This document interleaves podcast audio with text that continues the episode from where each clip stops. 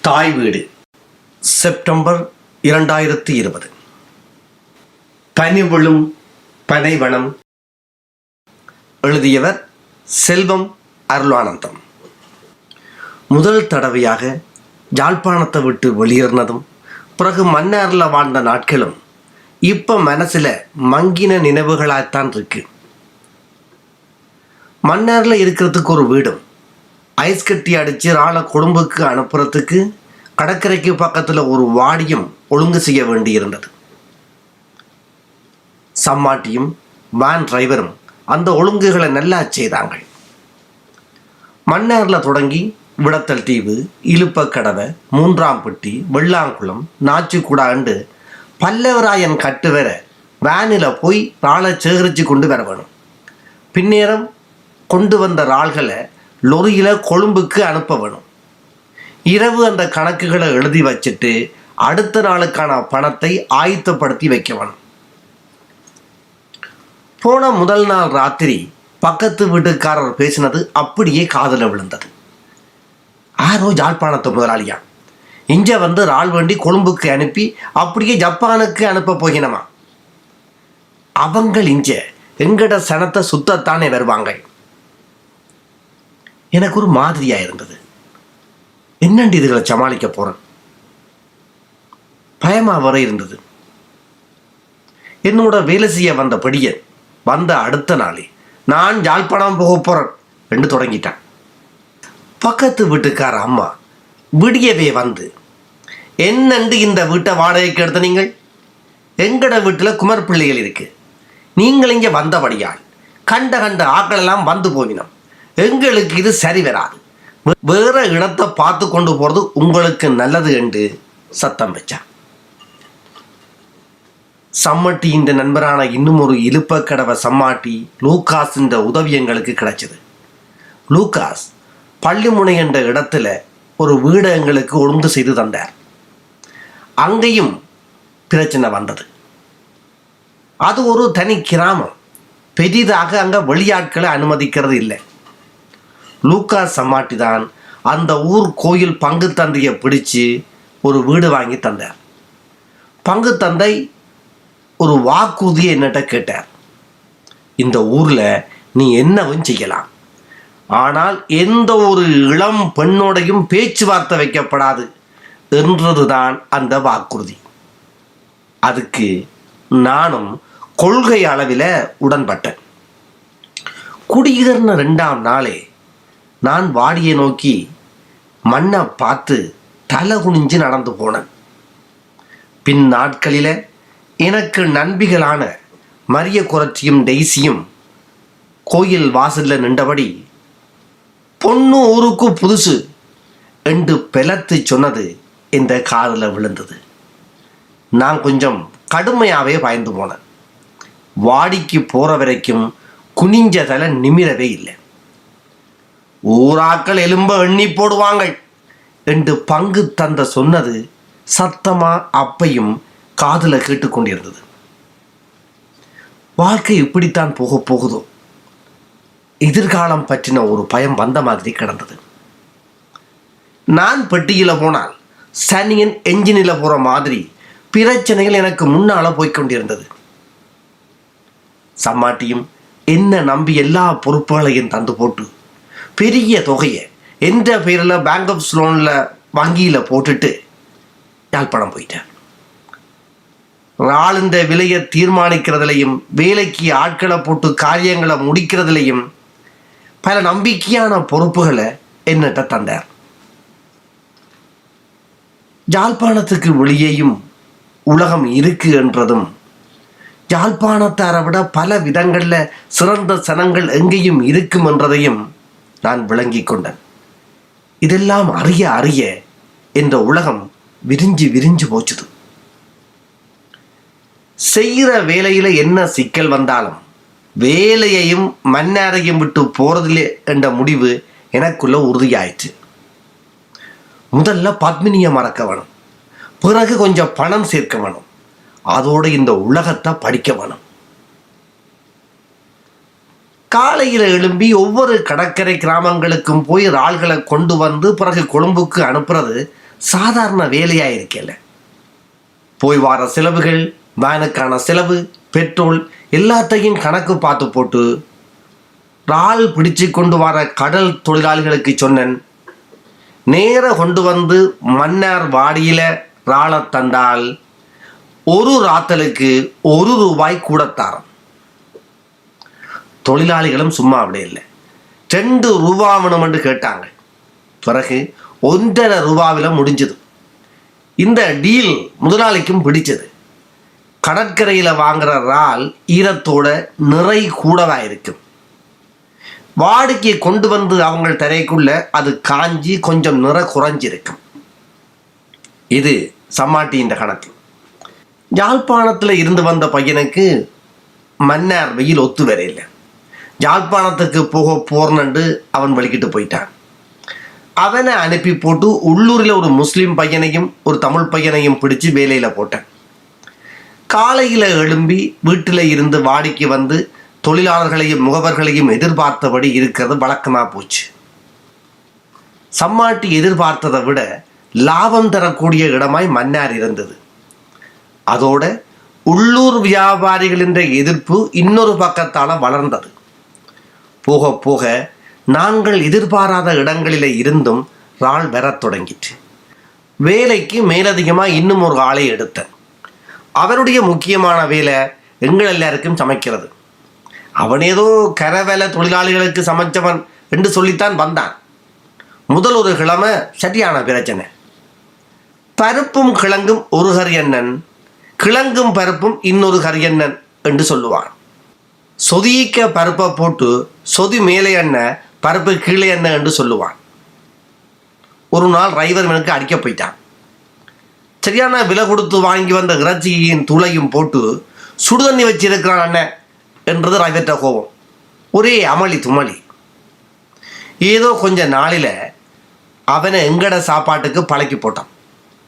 மன்னார் கடை சாப்பாட்டை விட அவன்ற சாப்பாடு எங்களுக்கு அவ்வளவு மோசமாக இருக்கல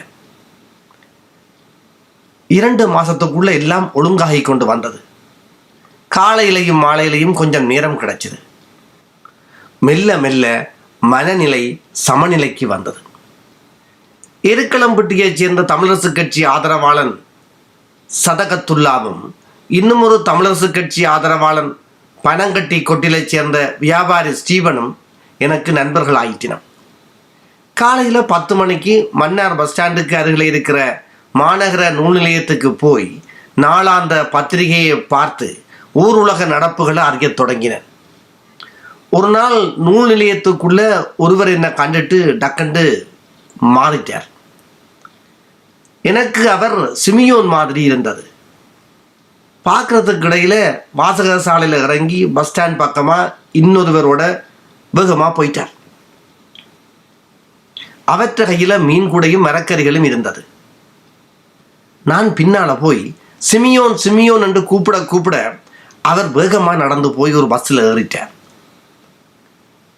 சிமியோன் எனக்கு ஒரு இருபத்தஞ்சு ரூபாய் காசு தர வேணும். அதுக்காக என்ன கண்டு மாறி போகக்கூடிய ஆள் இல்லை. நானும் அந்த காசை திருப்பி தா என்று சொல்லி கொடுக்கவும் இல்லை. சிமியோன் கிட்டடியில் தான் எங்கேயோ இருக்க வேணும். ஏதோ காரணத்துக்காகத்தான் அவன் மன்னார் பக்கம் வந்திருக்க வேணும் என்னை கண்டு போட்டு மறைஞ்சோடுனத்துக்கு வேறு ஏதோ ஒரு காரணம் இருக்க வேணும் கடைசியாக அவனை நான் கண்டது யாழ்ப்பாணம் நூல்நிலைய மேல் மாடியில். எழுபத்தி ஏழு கலவரம் பற்றி சன்சோனி கமிஷன் விசாரணை தொடங்கின நாளில் தான் அங்கு நான் போயிருந்தேன்.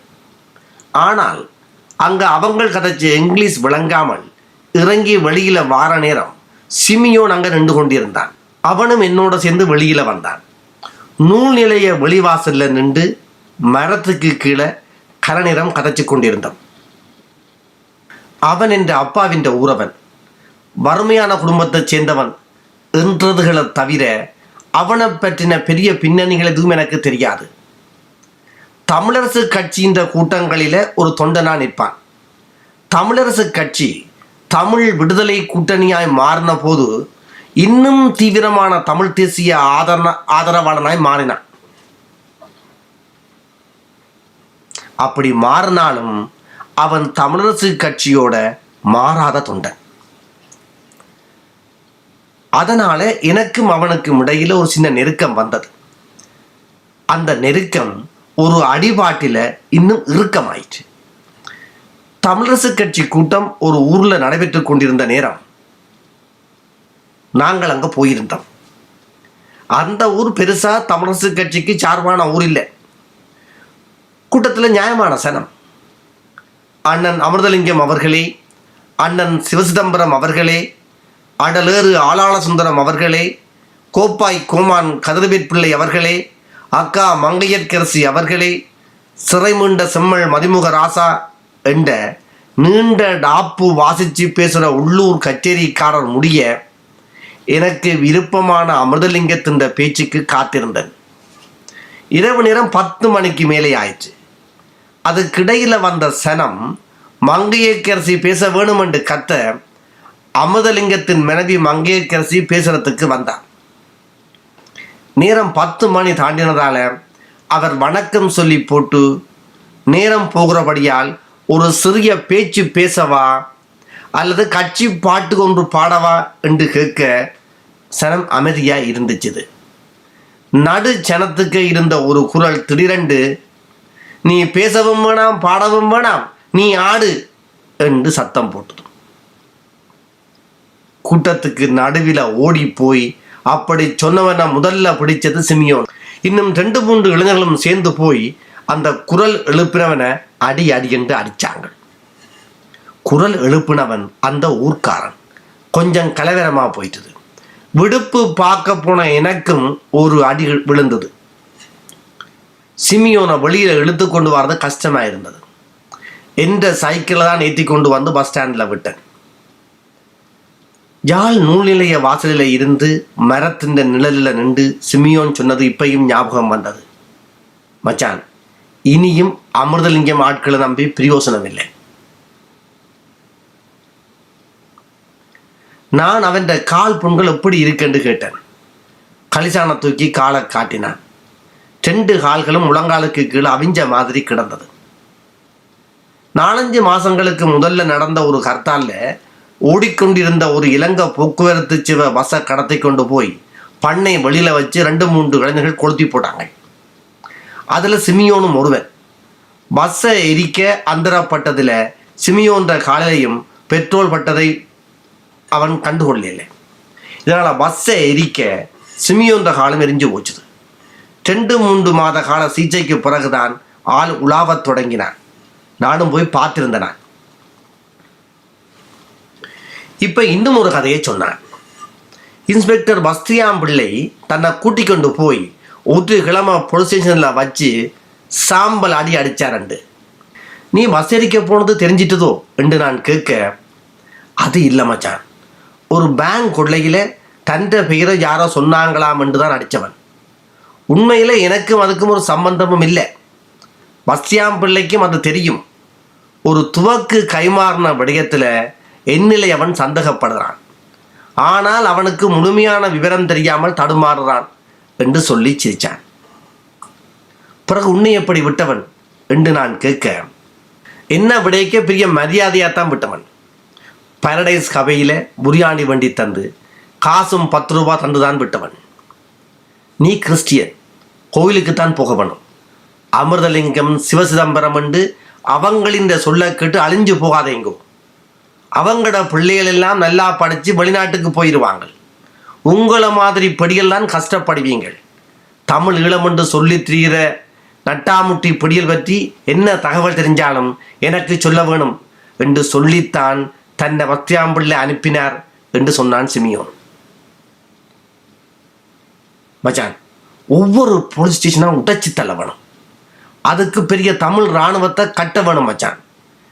ஏதோ யோசிச்சு போட்டு உன்னட்டி ஒரு இருபத்தஞ்சு ரூபாய் இருக்கோ கையில் அஞ்சு சத காசு இல்லையேண்டான் நான் பொக்கெட்டுக்கு வச்சிருந்த இருபத்தஞ்சு ரூபாயை அவன் கையில் கொடுத்துட்டு ஒரு துவக்க தேடுறதுக்கு இவ்வளவு அடி வேண்டினியென்று சொல்லுறேன் பிறகு ஒவ்வொரு போலீஸ் ஸ்டேஷனாக உடைச்சி தள்ள மட்டும் சொல்லுறான் மச்சான்? என்று நாட்களாய் சொன்னேன். அவன் கொஞ்சம் கோவப்பட்டு என்னையும் உன்னை போன்றவர்களையும் கொண்டு போய் வதைக்கிற இந்த யாழ்ப்பாண போலீஸ் ஸ்டேஷனை ஒரு நாளைக்கு தரைமட்டமாக்குவோம்டா நான் மனசுக்குள்ள சிரிச்சாலும் ஒன்றும் பறையாமல் கேட்டுக்கொண்டு நின்றேன். அந்த மர நிழல் உரையாடலுக்கு பிறகு அவனை இப்பத்தான் இங்கே காண்றான். ஒரு நாள் காலையில் வீட்டிலிருந்து வாடிக்கு போய்கொண்டிருக்கேக்க மரிய குறைச்சி இடையில மறைச்சு தங்கட கோயில் சபையில் இருக்கிற ஒரு இளைஞர் பிரிவான டொன்போஸ்கோ சபையில் சேர முடியுமா என்று கேட்டான். அப்பத்தான் மரிய குரட்டியை நான் வடிவா பார்த்தேன். அந்த ஊருக்கே உரிய செந்நிறமும் அகன்ற தோளும் பொன்னிற மேனியும் அண்டு வேறு ஒரு உலகத்தைச் சேர்ந்தவள் போலத்தான் இருந்தாள். வேனும் டிரைவரும் வேலைக்காரனும் என்று தெரியுத என்ன பார்த்து படித்த பணக்காரன் என்று அவள் நினைச்சிருக்கலாம். நான் வேற ஊராள் அதெல்லாம் உங்களுக்கு பிரச்சனை வரமாட்டேன் அவ சிரிச்சு கொண்டு பங்கு தந்தையே வேற ஊராள் தான் நீங்கள் சரியான பயந்த ஆள். எல்லா யாழ்ப்பாணத்தாரும் இப்படித்தான் என்று சொல்லி சிரிச்சான். இன்னொரு நாள் நல்ல மாலை வெயில். கடற்கரை காற்று சுகமாக வீசிக்கொண்டிருந்தது. வீட்டு கேட்டடியில் இருந்த ஒரு கல்லில் குந்தினபடி வாசக சாலையில் இருந்து எடுத்து வந்த ஜானகிராமனின் மோகமுள் நாவலை படித்து கொண்டிருந்தேன். அந்த வழியால் மரிய குரட்டியும் டெய்ஸியும் வந்தவன். அவ எனக்கு கிட்ட வந்து என்ன பைபிளோ படிக்கிறீங்கள்? என்று கேட்க நான் இல்லை என்றேன். குறைச்சி வில்லங்கമായ புத்தகத்தை பறித்து பார்த்தான் மோகமுள் என்ற தலைப்பை பார்த்ததும் கெட்ட புத்தகம் என்று டேசிக்கு சொல்லி சிரித்தபடி என்ற தலையில் இடிச்சு போட்டு போனான்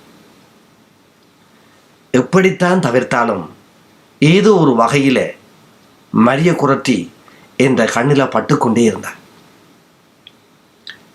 பத்மியின் நினைவு பங்கு தந்தையின் எச்சரிக்கை இது எல்லாத்தையும் மீறி என்ற மனம் சலனப்பட்டது என்னமோ உண்மைதான். சிமியோன் இங்கேதான் அங்கேயோ இருக்கிறான். அவன் இன்றைக்கு என்ன தவிர்த்து அப்படியே மாறி போனது பக்கத்தில் உள்ளவருக்காகத்தான் இருக்க வேணும். எப்படியோ அவனும் என்ன தேடி கண்டுபிடிப்பான் என்று நான் நினைச்சேன். உண்மையில் நான் யாழ்ப்பாணத்தை விட்டு வழிகிட்டத்துக்கு பத்னின்ற பிரச்சனை மட்டும் காரணம் இல்லை தமிழரசு கட்சி அரசியலை தாண்டி ஆயுத போராட்ட ஆயுத்தங்களும் நடக்கத் தொடங்கி இருந்ததை நான் உணரத் தொடங்கி இருந்தேன். காலமும் வயதும் சூழலும் சாதகமாக அமைய எனக்கும் அதோட ஒரு மெல்லிய தொடர்பு இருந்தது. அத்தோட சேர்ந்து நானும் இறுகி விடுவனோ என்ற பயம் எனக்குள்ளே இருந்தது. போலீஸ்காரங்களும் தமிழ் படியில் கொண்டு போய் சித்திரவதை செய்கிறதும் கொள்றதுமாகவும் சில ஆர்ப்பாட்டங்கள் தொடங்கி இருந்தது. இளைஞர்கள் தரப்பாலையும் வங்கி கொள்ளைகள் துரோகிகள் என்று போலீஸ்மார் கொல்லப்படுவதும் தொடங்கி இருந்தது. போரும் காதலும் என்னை மாற்றி விடுமோ என்று நான் பயந்தேன். இதுகளுக்குள்ளால இருந்து தப்ப யாழ்ப்பாணத்தில் இருந்து மன்னாருக்கு போகிறது ஒரு நல்லூல் என்று தான் நான் நினைச்சேன். ஆனால் அப்படி இல்லை போல கிடக்கு. ஒரு கதை ஞாபகம் வந்தது. மக்கா நகரில் ஒரு இளைஞனை மரண தேவதை பின்னால் கலைச்சி கொண்டு போனதான் அவன் பயந்து ஓடிப்போய் தான் வேலை செய்யும் கடை முதலாளியிட்ட ஐயோ உங்களோட குதிரையை தாங்கோ என்னை மரண தேவதை கலைக்குது நான் தப்பி மதீனாவுக்கு போக போகிறேன் என்று சொல்லிவிட்டு மதீனாவுக்கு குதிரையில் வேகமாக சென்று விட்டான். அடுத்த நாள் கடை அருகால போன மரண தேவதையை கண்ட கடை முதலாளி ஏன் நேற்று அந்த பொடியனை கிளச்சனி என்று கேட்க அதற்கு மரண தேவதை சொன்னது இன்றைக்கு அவன் மதினாவில் நிற்க வேண்டியவன் ஏன் இன்னும் மக்காவில் நிற்கிறாய்? என்று சொல்லத்தான் கிளச்சனான் என்றுதான்.